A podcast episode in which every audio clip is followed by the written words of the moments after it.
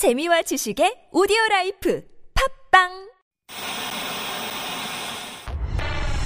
주진우. 주진우 주진우 주진우 주진우. 주진우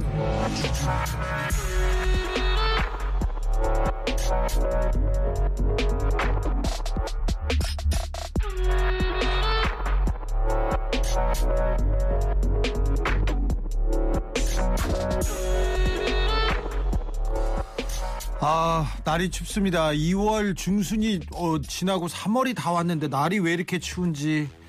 그래서 그런가요? 언론이 불만이 가득합니다. 아니요, 날이 춥든 덥든 언론은 불만이 많았어요. 아니, 국민 86%가 백신 접종했는데 왜 확진자 늘어나냐면서 백신에 대한 불신감이 커지고 있다. 이렇게 보도합니다. 예측 틀리는 정부, 방역 대책도 늦는다고 합니다. 그리고 계속해서 문제가 있다고 합니다. 오미크론 파도 우리나라도 오고야 말았어요. 미국, 일본 다 오다가 우리나라는 조금 늦었지만 왔습니다.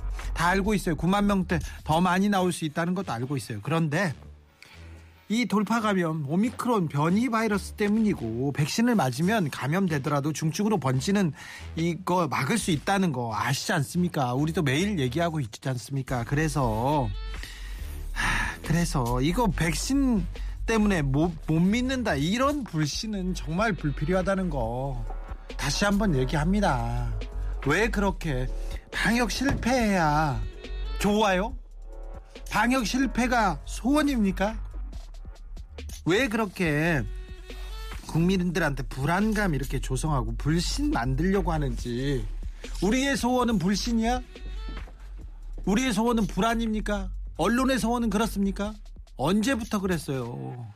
왜 그러세요? 제발 국민의 건강, 국민의 안전 관련된 거 가지고는 장난치지 말자고요. 그래야 됩니다. 아, 언론만 생각하면 눈물이 납니다. 여기는 순수 음악 방송 아닌 밤중에 주진우입니다.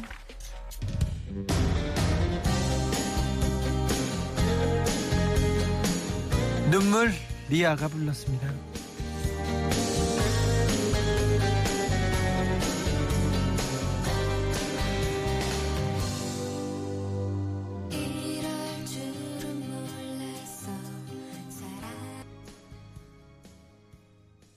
언론 때문에 흘릴 눈물이라도 있습니까? 눈에서 천불이 나는데 아 그렇군요. 8672님 그렇게 얘기하셨습니다.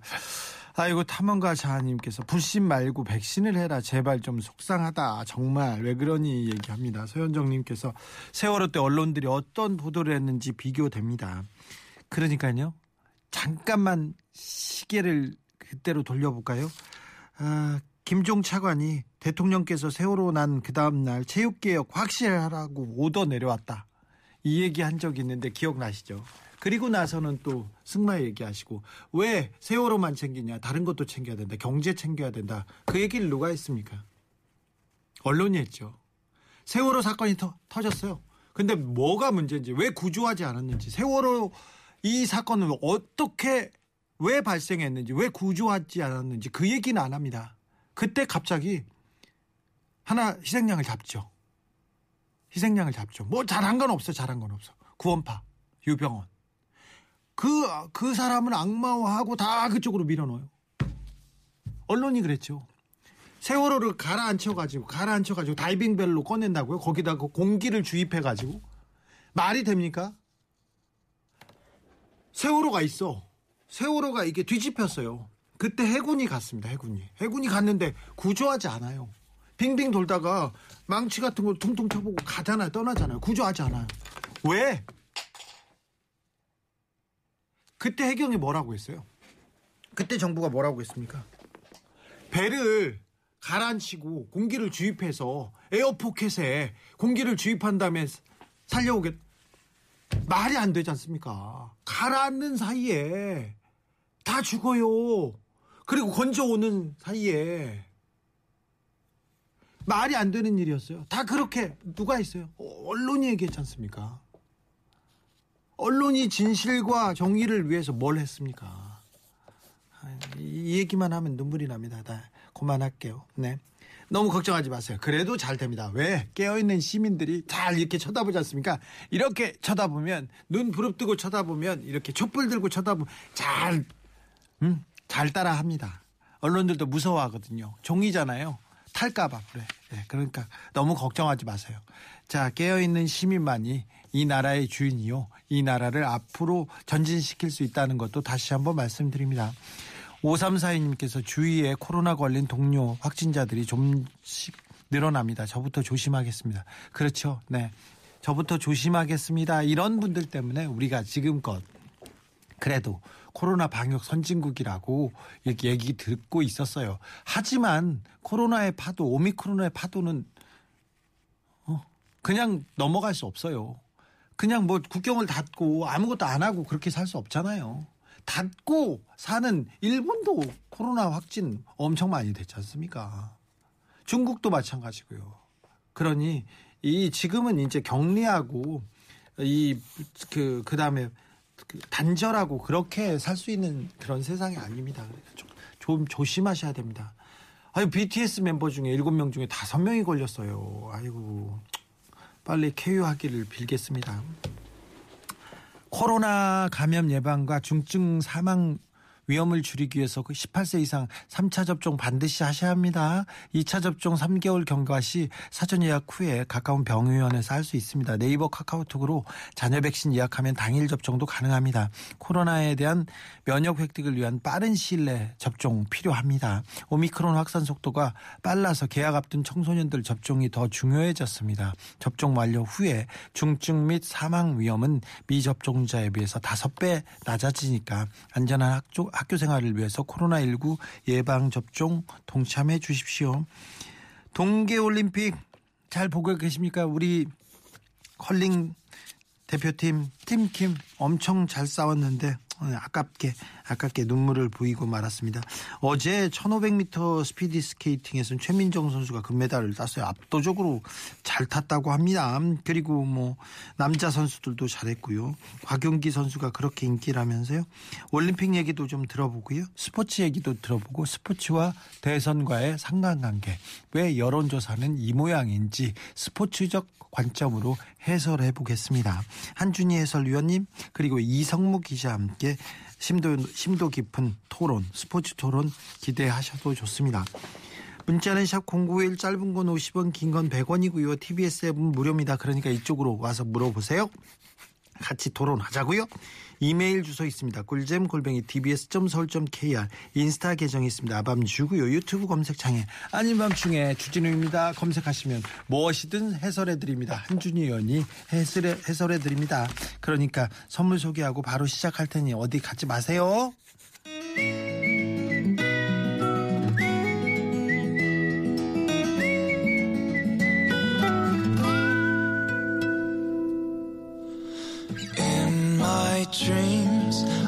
아밤주에서 드리는 선물입니다. 내 몸을 위한 특별한 선택 3다원 장만순 산삼가에서 공진 보정을. 아이들도 마실 수 있는 프리미엄 스파클링 1년 발효유기농 탄산음료 베리크를. 남녀노소 온 가족이 함께 즐기는 미국에서 온 식물성 명품 젤리 푸르제를. 바다의 감동을 손안에 담아내는 파랑숲에서 세상 하나뿐인 핸드메이드 바다 공예품을. 우리 아기 첫 매트 파크론에서 라퓨어 소프트 놀이방 매트를 드립니다.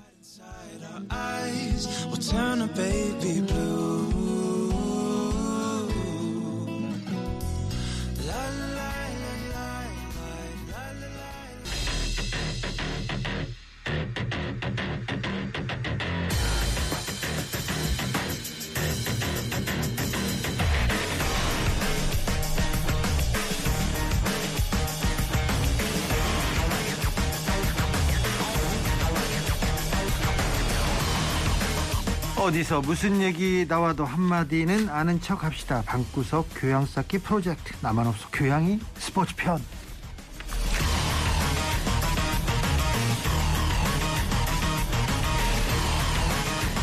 마이크만 주면 됩니다. 다른 거 필요 없이 마이크만 주면 뭐든지 설명 가능합니다. 박학 타식의 최고봉입니다. 정치 사회를 넘나들면서 스포츠를 아슬아슬하게 막 줄타기하고 인코스로 막 파고드는 그런 해설의 황태자입니다. 한준희 해설위원 어서 오세요. 네, 안녕하세요. 예.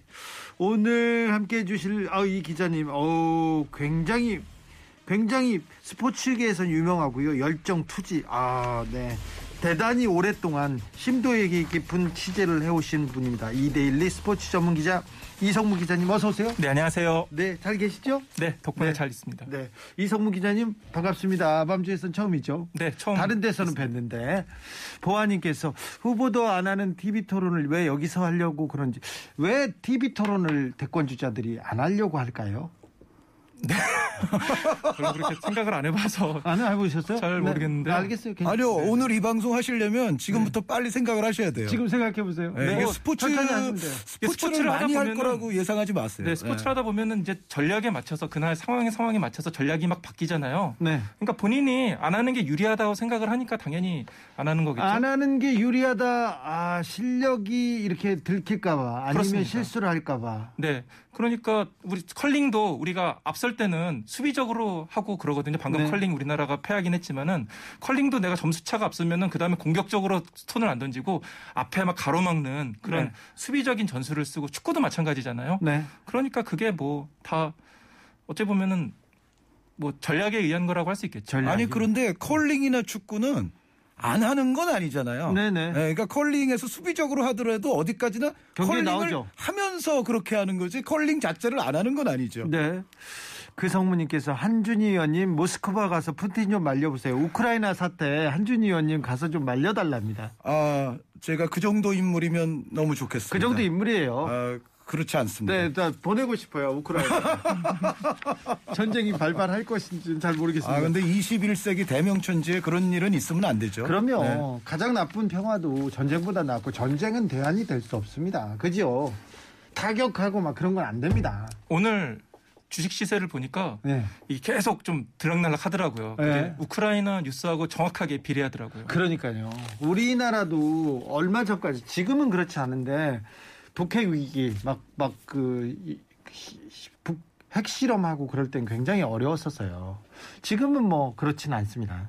근데 누가 대통령이 됐느냐에 따라서 좀 어찌 될지는 잘 모르겠습니다. 자, 쇼트 트랙 네. 그리고 컬링 엄청나게 멋진 모습 보여줬습니다. 우- 올림픽 얘기 조금 정리해 주십시오. 네, 어제 많은 분들이 정말 사이다 마신 것처럼 속이 뻥 뚫리는 그런 기분을 느끼셨죠. 어제 최민정 선수가 네. 쇼트트랙 여자 1500m 결승에서 금메달을 따면서 우리나라 선수단의 두 번째 금메달을 선물을 했습니다. 최민정 선수가 그 종목에서 그 1500m에서는 독보적으로 잘 탔습니까? 4년 전 평창 대회 때 이 선수가 어, 금메달 두 개를 땄거든요. 네. 어, 여자 계주 3000m하고 바로 이 종목 1500m에서 금메달을 땄습니다. 그러니까 올림픽에서 같은 종목에서 2연패를 달성한 거죠. 오, 그러니까 네. 이 종목은 그야말로 최민정 선수의 종목이다 이렇게 얘기하면은 틀림없습니다. 다른 네. 선수들도 이걸 다 알고 있대요. 최민정 선수가 은메달도 두 개 땄나요? 네, 이번에 여자 1000m 그리고 이제 여자 3000m 계주에서 은메달을 땄었죠. 네. 특히 이제 여자 1000m 은메달 따고 나서는 정말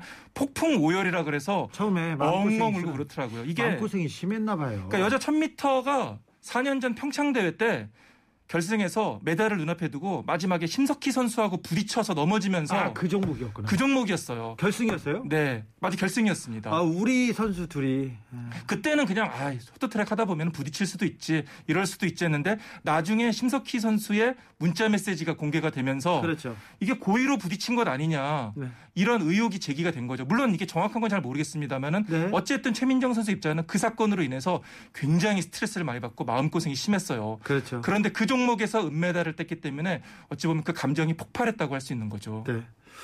아, 이 방송 나와서 한준이보다 더 말을 많이 하는 사람 처음 봤습니다. 아주 좋습니다. 지금. 그죠? 아, 제가 이성무 씨를 네. 한 20년 전에는 아주 잘 알았습니다. 아, 그래요? 네, 그동안 어떻게 진화하고 변모했는지는 잘 모르겠지만 네.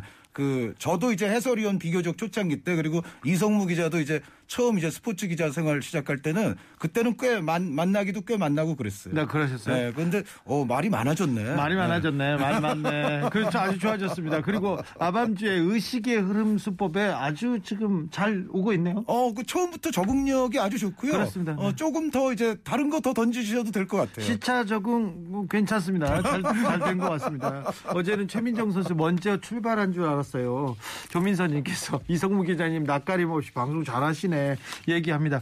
자, 이제 동계올림픽 거의 끝나갑니까? 네, 이번 주 이제 일요일에 끝나니까요. 네. 거의 후반기에 다 왔죠. 사실 뭐 쇼트트랙 끝났으면 우리나라 올림픽 다 끝났다 뭐 이렇게 얘기할 수도 있는데 네. 아직 스피드 스케이팅이 남아 있고 이제 컬링이 오늘 탈락했기 때문에 컬링이 네. 끝났어요. 그렇기 때문에 이제 거의 우리나라 입장에서는 막바지에 왔다고 얘기할 수 있을 것 같습니다. 네. 저는 항상 컬링이 관심 종목인데 아 대단히 안타깝게 됐습니다. 아, 그러니까 언제부터 뭐 지난 대회부터 컬링을 열심히 보긴 했으나 참 컬링이 우리 우리 국민들의 스포츠가 돼가지고 계속 쳐다보고 있지 않습니까? 어, 굉장히 근데 흥미로운 종목이죠. 그러니까 네. 물리적인 메커니즘은 당구라든가 뭐 볼링이라든가 이런 것과 좀 유사하고 네. 근데 이제 생각을 하고 그 상대의 수에 따라서 그 다음 수까지 좀 예측을 해야 되고 이런 측면에 있어서는 또 바둑이라든가 체스라든가 이런 측면이 분명히 있거든요. 네. 그리고 이제 오징어 게임 스타일로 얘기하자면 이제 구슬치기 같은 그런 것도 좀 있습니다. 그렇죠. 네. 구슬치기, 비석치기 우리나라 사람들이 독보적으로 하지 않습니까? 그렇습니다. 때. 실제로 이 체스의 별명이 빙판이의 아이 컬링의 별명이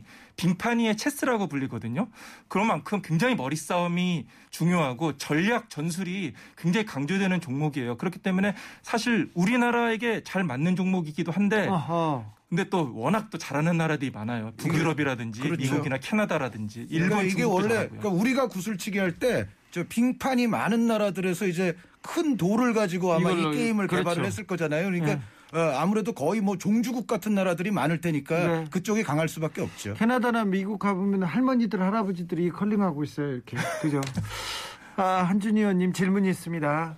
5279님께서 컬링 팀 있지 않습니까? 팀킴 평창 때는 의성군청 소속이었는데 이번엔 강릉시청 소속이더라고요. 왜 그런가요 이거는 의성군 모든 근데 걸다 약간 그 이후에 네. 조금 말도 많고 좀 탈도 뭐 많은 일이 좀 있었죠. 있었습니다. 예. 네. 네. 이 4년 전 평창 대회 때 우리 이제 뭐 마늘 뭐 garlic 소녀들 뭐 이렇게 불리기도 하고 네. 의성군 소속이었고 경북 체육회 소속이었습니다. 네. 이팀 킴이 그런데 그 이후에 의성군청이었죠. 네 맞습니다. 그런데 그 이후에 어떤 그 경북 체육회 지도자들 네. 이 컬링 지도자들이 갑질을 했다. 뭐 이 돈을 유용했다 돈을 이용했다 또는 뭐 부당한 요구를 했다 뭐 이런 의혹이 제기가 되면서 결국엔 팀킴이 이거를 폭로하게 됩니다. 네. 그러면서 결국에 큰 문제가 생겨났고 그 지도자들이 탈락하게 되지만 결국에 또 경북체육회에서 나오게 됐습니다. 사실 팀킴 선수들이 그러면서 일자리를 잃게 됐어요. 컬링을 못하게 될 뻔했습니다. 왜냐하면 이게 팀 스포츠이기 때문에 소속팀이 있어야 되거든요. 특히 그러니까요. 우리나라 환경에서는 더욱 그런데 그런데 다행히도 이 평창올림픽을 개최했던 이 강릉시청에서 이 선수들을 받아들이면서 이 경북의 소녀들이 이제 강원도로 옮겨서 강원도 선수들이 된 거죠. 네. 그러면서 다시 운동에 전념하게 됐고 국가대표 선발전을 통해서 이번에 극적으로 올림픽에 나갈 수 있었습니다. 네. 보통 이런 문제가 생기잖아요. 스캔들이 생기면 어, 운동을 잘 못하게 되고 또 그 갈등 때문에 이렇게 팀이 깨지기도 하는데 팀킴은 그래도 다행입니다. 어, 그렇죠. 그리고 그런데 제가 그때 뭐 저도 기사를 많이 봤습니다만 제가 느끼기에는 이게 뭐 선수들의 문제가 아니라 결국 정말 불모지에서 비인기 종목을 그렇게 이제 선수들이 열심히 해서 알리고 키워놨는데 또 그러다 보면은 이 작은 또 비인기 종목 그 내부에서는 그거를 또 활용하는 사람들이 있잖아요. 그러니까요. 예, 그런 사람들의 문제였던 걸로 기억하고 있습니다. 네. 컬링협회 전 회장이 저기 김재원 씨라고 김재원 전 최고 지금 국민의힘 최고위원이지 않습니까? 그분 고향이 의성이고 아, 그렇군요. 컬링협회장이었대요. 깜짝 놀랐습니다. 네. 얼굴이 반짝 반짝 얼굴도 넓고요. 네. 그래서 제가 그 얘기했어요. 김의성 씨하고 의성군청하고는 전혀 관계. 아세요 혹시? 어, 네, 뭐 영화 배우 너무 네, 잘 알고 전, 있습니다. 전혀 관계가 없어요. 의성에 가서 먹는 거는 좋아합니다, 이 인간이. 네. 자, 그런데 러시아 피겨 선수 카밀라 발리에바의 도핑 논란 굉장히 커지고 있는데 이 의혹 어떻게 보셨습니까? 사실은 너무 충격적이에요. 네. 이 발리에바가 만 열- 15살이거든요. 아. 아직 만 16세가 안 됐어요. 우리로 네. 따지면 뭐 중학교 3학년, 뭐 2학년, 뭐 이 정도 되는 건데 이 선수가 몸에 금지 약물이 들어간 거죠. 네, 그것도 이게- 많이 들어갔더라고. 네, 그러니까 본인이 이게 의도가 본인이 이거를 넣지는 않았을 거 아니에요. 누군가 근데 본인이 그 그걸 뭐 야 뭐가 좋아 심장에 뭐가 좋아 아니면 무슨 호르몬을 맞아야 돼 그걸 또 지각할 나이는 아니잖아요. 그렇습니다. 그렇기는 제 친구는 어떤 방법으로 그 주입이 가능하죠? 본인도 잘 모르게 만약에 주입을 했다면? 그러니까 이 발리에바 측이 내놓은 대답이 좀 재밌어요. 네. 이 발리에바가 집에서 할아버지하고 같이 사는데 네. 이 할아버지하고 컵을 같이 사용한다 이거죠. 근데 할아버지가 마침 심장 질환이 있어서 이 trimetazidine이라는 이 약을 사용하는데 그. 컵을 공유하면서 이게 자연스럽게 금지 약물이 들어왔다 이렇게 이제 주장을 하고 있는데 그냥 양이 너무 많지 않을까요? 그러니까 그냥 네. 듣기에도 너무 구차한 별명이 변명이잖아요. 그렇죠. 근데 이거 어떤 일이 있을까요? 15살 소녀가 제 친구 중에 15살 소녀가 본드에 중독된 친구는 있었어요. 아, 그 옛날 얘기죠? 아주 옛날 얘기예요. 지금 15살 친구가 있지는 않죠. 지금은 아주 잘 삽니다. 잘 끊고 바로. 다행입니다. 네. 네. 그런데 아 이거는 러시아잖아요. 러시아에서는 이 선수들을 만들지 않습니까? 요거 좀 문제가 있어요. 그러니까 러시아가 이미 금지 약물 때문에 완전히 찍힌 상황이거든요. 네. 그렇기 때문에 소치 올림픽 이후에 이 IOC에서 니네 계속해서 고의적으로 선수들 금지 약물 투여하고 이거를 은폐하려고 하고 이렇게 했으니까 앞으로 올림픽에 너는 러시아라는 국명 그리고 러시아 국기를 들고 오지 마라 이렇게 징계를 내린 상황입니다. 그렇기 때문에 이번 올림픽 그리고 지난 도쿄 올림픽 때도 그렇고 러시아 선수들이 러시아 국기를 앞에 내세우지 못하고 네. 러시아 올림픽 위원회라는 이름으로 개인 자격으로 출전하고 있거든요. 그렇죠. 이렇게 지금 징계를 받고 있는 상황에서 또다시 이런 일이 터졌기 때문에 더 충격적이고 굉장히 안타까운 거죠. 아니, 저는 이걸 보면서 네. 그저 고등학교 때 개봉했던 영화가 생각이 나요. 로키 4. 아, 네, 거기 드라고. 보면은 이제 실베스터 스텔론 의 친구인 그 아폴로 크리드를 어 시합 중에 이제 사망하게 만드는 돌프 룬드그렌 네. 롤- 돌프 룬드그렌이 등장하지 않습니까? 그 약물로 그 만들죠. 완전히 만들어낸 물론 이제 기본적으로도 우수하긴 하지만은 만들어낸 선수였죠. 네. 근데 그 만들어낸 선수를 실베스터 스텔론이 막 산을 타고 막 자연과 그렇죠. 더불어 훈련하면서 결국은 이겨내는 그런 영화였죠. 네. 아, 참. 발리에바가 한국에서 태어났으면 아버지가 검사했으면 아니면 삼촌이 검사했으면 괜찮았을 텐데 그렇게 생각하는 사람들이 있다는 것만 전해드리면서 노래 노래 듣고 가겠습니다. 여자친구입니다. 시간을 달려서 아, 15살 이 재능이 아유 그냥 가만히 타도 가만히 그냥 스케이트만 신어도 그렇게 빛나던데 좀 안타깝습니다. 누가 이 아이를 그렇게? 아무튼 한국 검사 삼촌은 넘는 걸로 아버지는 없는 걸로 다가서지 못하고 헤매고 있어 좋아하지만 다른 곳을 보고 있어 스포츠계 약물이 좀 만연한데요. 축구계는 그래도 좀 청정 지역 같습니다. 네, 축구는 사실은 굉장히 엄격한 또 도핑이 이루어지고 있는 종목이고 네. 뭐 정말 21세기 뭐 근자에 들어서 그런 문제에 있어서는 큰 비교적 정말 없었죠. 청정하다고 해야 되고요. 네. 뭐 가끔씩 정말 몇 년에 한 건 정도 이렇게 나오곤 하기는 하는데 전체적으로는 청정하고요. 근데 90, 다만 90년대 마라도나가 그 도핑 걸렸었죠. 걸렸대. 네, 월드컵에서 퇴출되기도 했었죠. 그 그거 그게 가장 큰 사건이었던 네. 그러니까 아마 축구도 그 이전 시대 있지 않습니까? 네. 예를 들어 5, 6, 70년대, 80년대 뭐 이 정도 때까지는 네. 사실은 뭐 축구는 물론이고 뭐 많은 종목에서 사실 그런 일들이 좀 있었을 거예요. 그래서 어 그런 시기에는 아마 축구도 청정하진 않았을 겁니다. 네. 아, 그런데 그 이후부터는 축구는 비교적 엄격한 검사 속에서 상당히 좀 청정하다고 볼 수 있겠습니다. 그렇습니다. 뭐 야구나 다른 종목에 비해서는 축구는 큰 오점이 없는 것 같아요. 그 워낙 축구가 전 세계적으로 이렇게 광범위하게 퍼져 있고 또 어떻게 보면은 이 수준 리그 수준이라든지 이런 자체가 체계적으로 잘 돼 있기 때문에 일찌감치 그런 도핑 관련 문제도 어, 좀 선진적으로 앞서 나가는 것이 아닌가라는 생각이 듭니다. 미국에서는 아니 그 미국에서 근데 야구에서는 계속해서 도핑 얘기 나오지 않습니까? 그 야구에서의 그 도핑하면은 네. 제가 롯데 팬 아니겠습니까? 네. 롯데자이언츠의 잊을 수 없는 영웅 우리 호세 형님이 생각납니다. 호세영 네, 훌륭했죠. 더 이상 말하지 않겠습니다. 네. 말근육 호세. 네. 호세가 우리나라에서도 약물을 한 거 아니냐 이런 의혹이 있었는데 그 당시에는 그런 도핑 검사 시스템 자체가 그렇게 네. 제대로 안돼 없었죠. 있었기 때문에 네. 어, 실제로 도- 호세는 메이저리그에서도 미국에 있을 때도 이 금지 약물 때문에 한번 문제가 된 적이 있었습니다. 징계를 받고 아? 그런 적이 있었고요. 네. 그리고 이제 메이저리그에서는 그리고 어쨌든 뭐 로저 클레멘스, 베리 네. 본즈 이런 마크 맥과이어 이런 전설적인 선수들이 또 한번 크게 어, 한번 스캔들을 일으켰기 때문에 그 이후에는 이제 나름 어떻게 보면은 철저하게 약물에 대해서 관리를 하고 있죠. 네.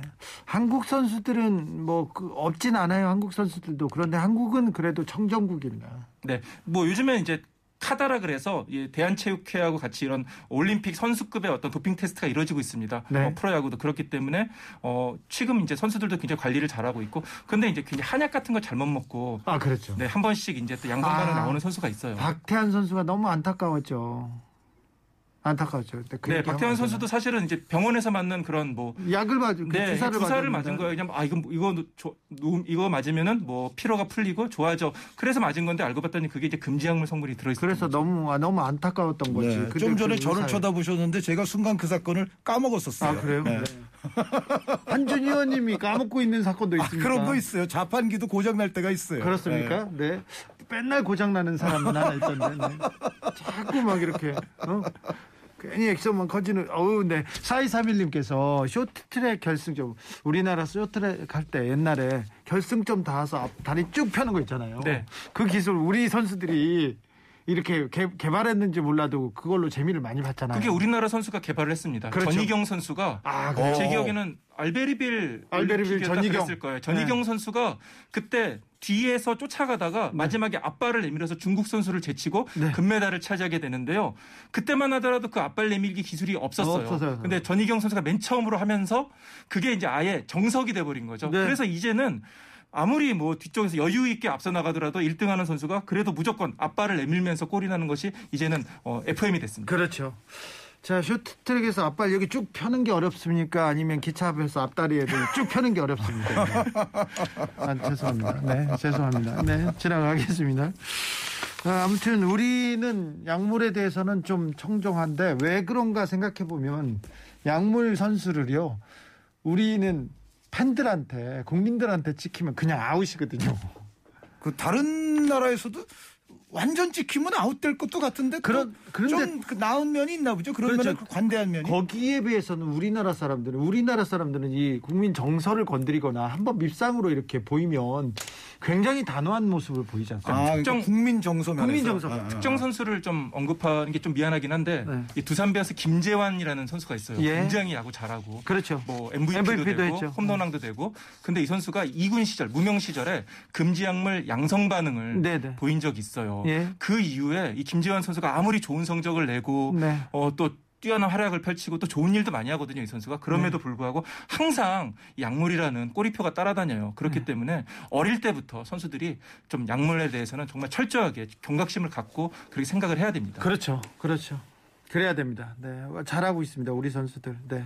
까꿍님께서 여자 피겨도 지금 하고 있어요. 9시 반쯤에 한국 선수 출전합니다. 네. 한국 선수들의 선전을 기원합니다. 못하더라도 아니 세계적인 선수들하고 지금 세계 그 지구에서 몇 위 하는 사람들 아닙니까? 아, 그렇죠. 엄청난 거 네. 아니에요. 예, 여기서는 정말 어, 이번에 뭐 컬링도 마지막 순간에 4강 안에 들지 못했지만 진짜 여기 있는 것 자체만으로도 우리는 박수를 충분히 쳐줘야 될 일입니다. 그럼요. 올림픽에 나갔다는 것만 해도 가문의 영광이고 주변에 주변에 평생 국가대표도 얼마나 힘들어요. 피겨 같은 종목은 사실은 우리가 이제 김연아 선수가 뭐 세계 챔피언을 쭉 했으니까 어떻게 보면 지금 우리가 감각이 약간 덜해졌는지는 몰라도 피겨 같은 종목은 사실 뭐 저희 어릴 때만 해도 아 대한민국이 과연 저런 종목에서 높은 곳에 올라갈 수 있을까 생각도 잘 못했었거든요. 김연아는 진짜 지능탕에서 이렇게 톡 패는 연꽃 같죠. 그렇죠. 네. 우주에서 떨어졌을지도 몰라요. 박태환 선수도 마찬가지고. 네. 그런 사람들 우리가 일본은 여자 피겨, 남자 피겨를 어렸을 때부터 이렇게 가르쳐 가지고 수년 전부터 어 계속해서 성과를 내고 있지 않습니까? 근데 우리는 김연아 하나 그냥 툭 떨어진 거예요.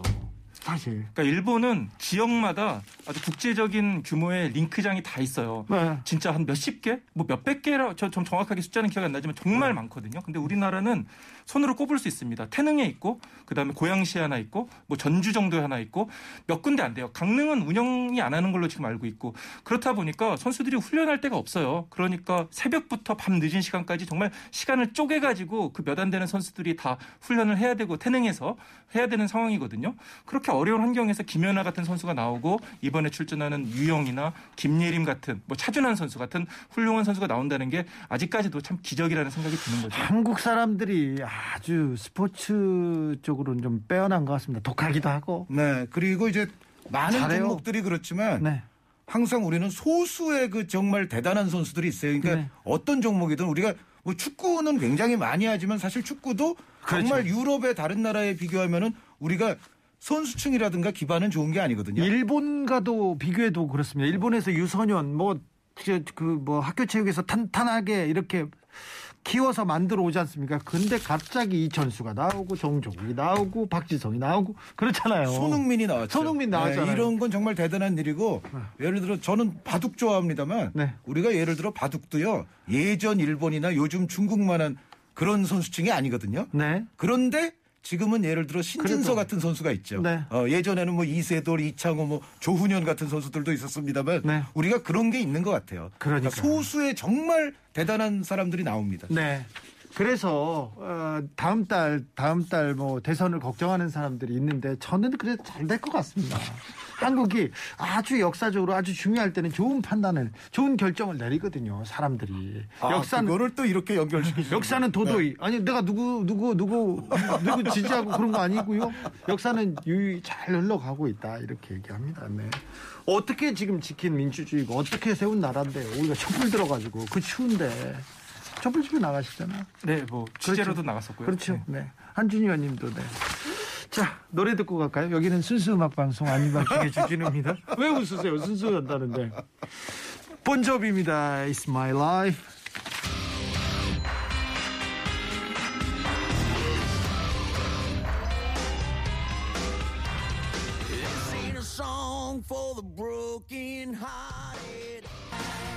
장마비님께서 이성무 기자를 국회로 말씀 잘합니다. 얘기하는데 어유 네 훌륭하죠 훌륭하죠. 한준희를 대선으로 대선으로 이렇게 이렇게 해설하다가 갑자기 대선판에 뛰어드는 거는 괜찮습니다 다른 거는 안 되는데 그것도 조금 안 되지 않습니까? 아니요. 해설하다가 어떻게 갑자기 대선판에 뛰어듭니까? 권력 기관에 있다가 이렇게 정치에 뛰어, 뛰어드는 거는 좀 문제가 있는데 그 기관의 독립성이나 중립성은 어떻게 됩니까? 그리고 지금까지 걸어온 거. 하지만 해설을 하다가 이렇게 정계에 입문하는 거는 나쁘지 않습니다. 찬성합니다. 아 그런데 네. 일단 뭐든지 자신의 본분을 정말 최대한 최선으로 끝까지 성실히 임한 다음에 뭘 해도 해야 되겠죠. 그래야 되는데 안 그러고 하는 사람도 많으니까요. 1136님 제가 봐서 한준희 박사님 대통령 출마해도 될 관상입니다. 어? 네. 관성? 관상입니다. 청주한 씨 지금 겨- 겨- 뭐지 결집하고 있습니다. 아 그렇습니까? 네. 저도 모르는 청주한 씨 소식을 어떻게 아십니까? 아 여기 다 다 나옵니다. 아, 그거 다 나옵니까? 네. 조사하면? 한, 한, 성씨 한씨 있는데, 네. 한분리, 또, 그리고 그 성무님께서, 아, 누구지? 청주한 씨들이 몇 명 있습니다, 우리. 자, 활동하고 있습니다. 어, 손흥민 선수는 이제 몸이 올라왔습니까? 네, 괜찮습니까? 손흥민 선수 요즘 뛰는 폼은 역시 뭐 돌아오자마자 좋아 보이고요. 그래요? 다만 그런데 토트넘 팀 자체가 요새 장고 조금. 실점이 너무 많아요. 그래요? 네, 그러니까 최근에 뭐 어, 울버햄튼전에서도 실점, 뭐 그 전에 사우스햄튼전에서도 실점, 최근에 한 5실점 했는데 수비가 안 좋네요. 네, 지금 같은 어떤 수비진에서의 어떤 어이없는 플레이들 네. 그리고 또 수비형 미드필더들이 제대로 또 수비진을 보호해 주지도, 주지도 못하고 이런 상황이라면 글쎄요, 뭐 손흥민 선수를 비롯해서 뭐 새로 영입된 선수들도 있지만 토트넘이 좀 한동안은 어려운 행보가 되지 않을까라는 예상도 할 수가 있겠습니다. 네. 아, 기- 김미경 선수 어 저기 코로나 걸리고 그다음에 선거 운동원 뭐 사고 나서 사망하고 안철수 후보 안철수 후보는 대선을 완주할 수 있겠습니까? 네, 일단 그 어, 유명을 달리하신 분들께는 명복을 빌어야 될 것 같고요. 네, 네. 어, 여러 가지 좀 뭐 안타까운 상황들이 지금 이어지고 있죠. 그러면서 어떻게 보면 흐름 자체도 어, 점점 이제 진영 결집의 흐름이 되다 보니까 네.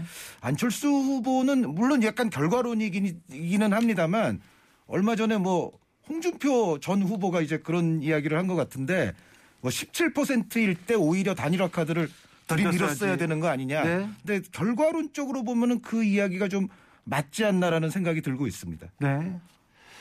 아, 그럴까요? 그래도 또 뭐 잘 하겠죠. 뭐. 제3지대에서 오랫동안 자기의 뜻을 펼쳐온 분이기 때문에 또 어떤 어, 정치적 영향력을 보일지 지켜보겠습니다. 여기는 순수 음악 방송입니다. 네.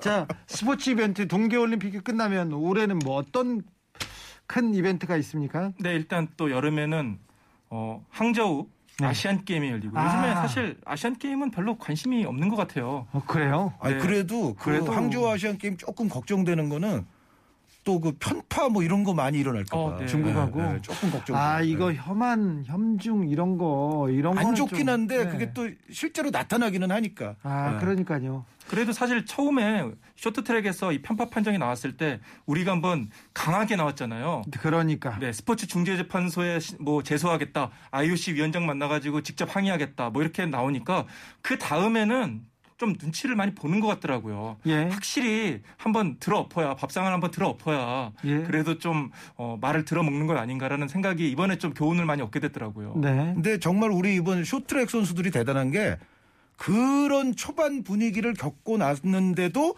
쇼트랙에서 맛 그래도 결과적으로 메달을 가장 많이 따는 나라는 대한민국이었어요. 아니 쇼트트랙 쇼트랙에서는 한국이 확실히 좀 뭐라고 해야 되나 이 여기는 우리 우리 구역이야 우리 동네야 이- 이게 있는 것 같아요. 그게 이제 저도 이번에 올림픽 하면서 좀 여러 군데 얘기를 많이 들었는데 우리나라 선수들이 이거에 이런 편파 판정이라든지 이런 거에 많이 단련이 돼 있습니다. 그러니까 올림픽뿐만 아니라 월드컵이라든지 여러 대회에서 우리나라 선수들이 알게 모르게 경계의 대상인 거예요. 네. 이제 그런 거를 국제대회 나가면서 많이 경험하다 보니까 어, 우리 선수들이 억울하면은 물론 감정이 표현이 되고 울기도 하고 그러지만 그래도 잘 있는 법을 안다고 합니다. 극복하는 어. 법을 잘 안다고 합니다. 멘탈 관리가 잘 그러니까, 네, 되는구나. 그러니까 네. 실력도 대단하지만은 멘탈도 이 선수들이 딱 국가대표인 거죠. 그렇죠. 양궁 대표, 쇼트트랙 대표들은 이 멘탈 아 이쪽에서도 훨씬 world best가 맞습니다. 어, 맞는 것 같아요. 그래서 계속해서 이렇게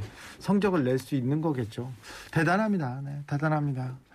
어, 다른 종목에서 조금 기대했던 종목 동계올림픽 이제 우리가 올- 올림픽 가서 메달을 꼭 따와야 된다. 꼭 1등 나야 된다. 이런 게 조금씩 옅어지고 있어요. 이게 네. 자연스럽고 바람직한 현상이기도 합니다. 그래서 사실 이번 뭐 지난 도쿄올림픽도 마찬가지지만은 꼴찌한 선수들, 뭐 음. 하위권에 있는 선수들에 대한 관심도 굉장히 많이 있어요. 예를 들어서 이번에 뭐 루지, 썰매 종목 중에 루지라고 있는데 이 선수들이 다 하위권에 처지고 뭐 성적이 안 좋았거든요. 하지만 이 선수들이 출전한 것만으로도 기적인 게 뭐 다리가 부러지고 팔이 부러지고 이런 올림픽 이 출전권을 따는 과정에서 심각한 부상을 안았는데도 불구하고 그걸 극복하고 올림픽까지 나간 거예요.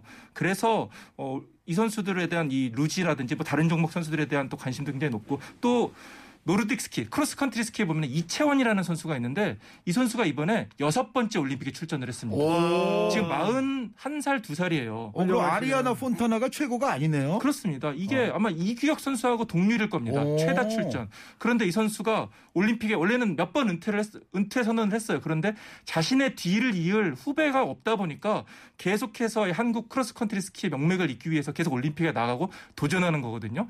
이런 선수들의 사연도 들을 때마다 너무 안타깝고 또 좀 감동적이고 그렇긴 합니다. 정말 이 메달 대단하네. 시상대에 오르는 선수 말고 그 밖에 있는 그럼요. 선수들도 정말 이 선수들도 위대합니다. 하나의 또 우주고 역사라고 할 수 있습니다. 그렇습니다. 아 이규혁 선수가 몇 번 연속했다고요? 여섯 번 올림픽에 나갔었죠. 우와.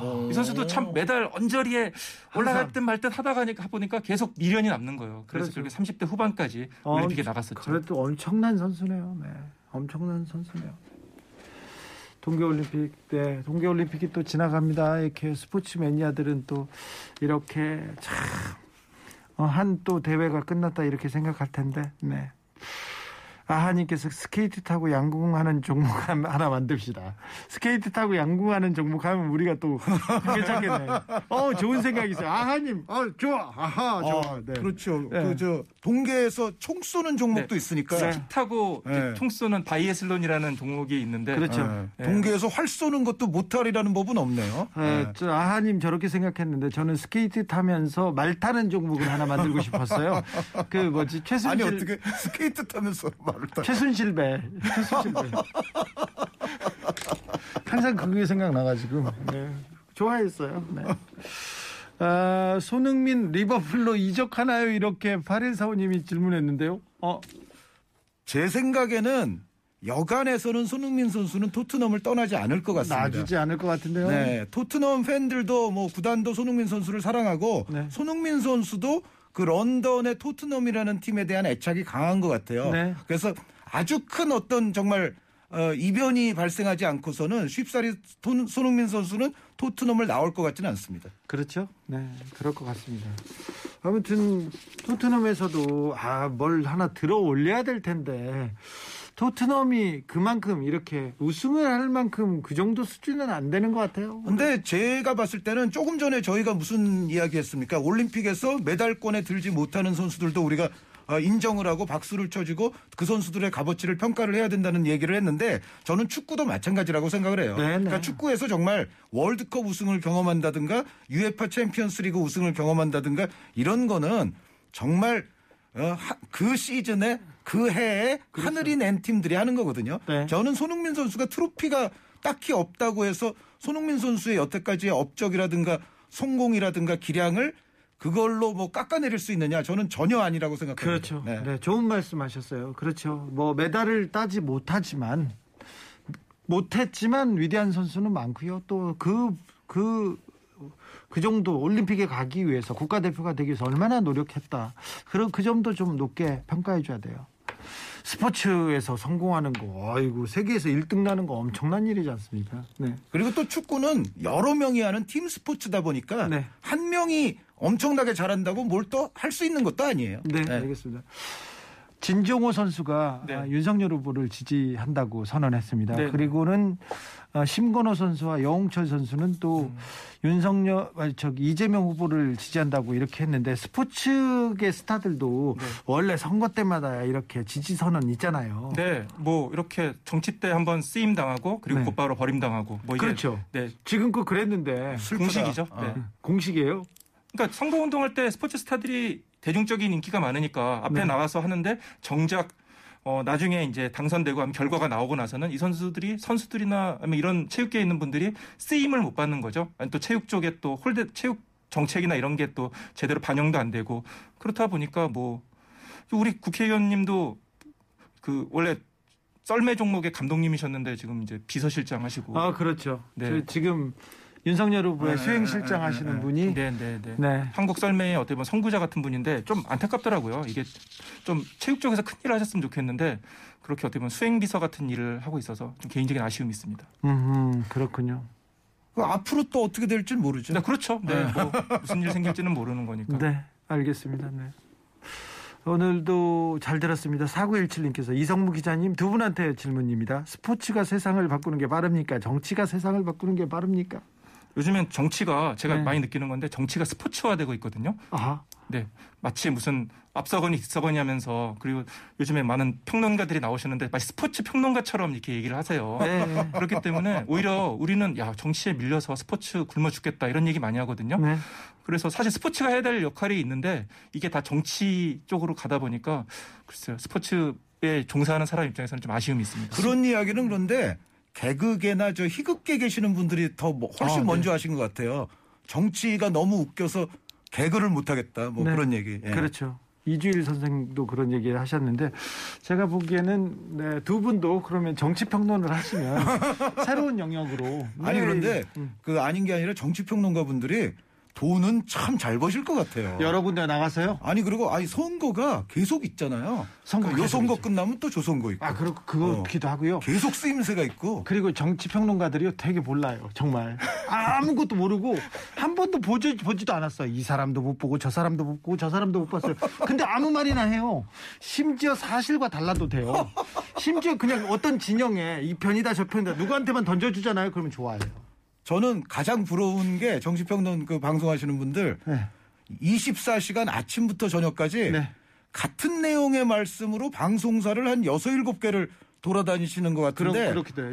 열- 어, 그거 굉장히. 효율적이죠. 네. 뭐 공부를 그렇게 많이 할 필요도 없고. 네. 자, 한준희 의원님 슬슬 관심이 네, 발동이 이성무 기자님 자 정치가 개그를 스포츠까지 접수할까요? 두 분 감사했습니다. 네, 고맙습니다. 감사합니다.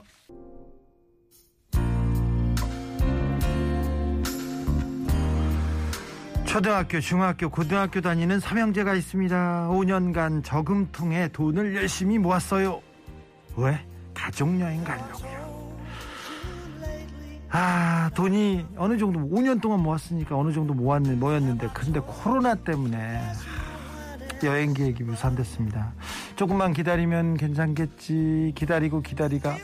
근데 코로나가 안 끝나서 안 끝나서 또 시간이 미뤄지고 있는데 삼형제는 그 모은 돈을 가지고 시청 사회복지과에 갑니다. 먹고 싶은 과자 안 사 먹고 사고 싶은 장난감 안 사고 설레는 마음으로 여행 간다고 돈을 모았는데 더 여행보다 더 의미 있는 데 쓰겠다고 이렇게 내놓은 겁니다. 이 삼형제에게 축복이 있기를 그리고 훨씬 아름다운 여행이 펼쳐지길 바랍니다. 로드 스튜어트의 Have I Told You Lately 들으면서 전 여기서 인사드리겠습니다. 지금까지 아닌 밤중에 주진우였습니다.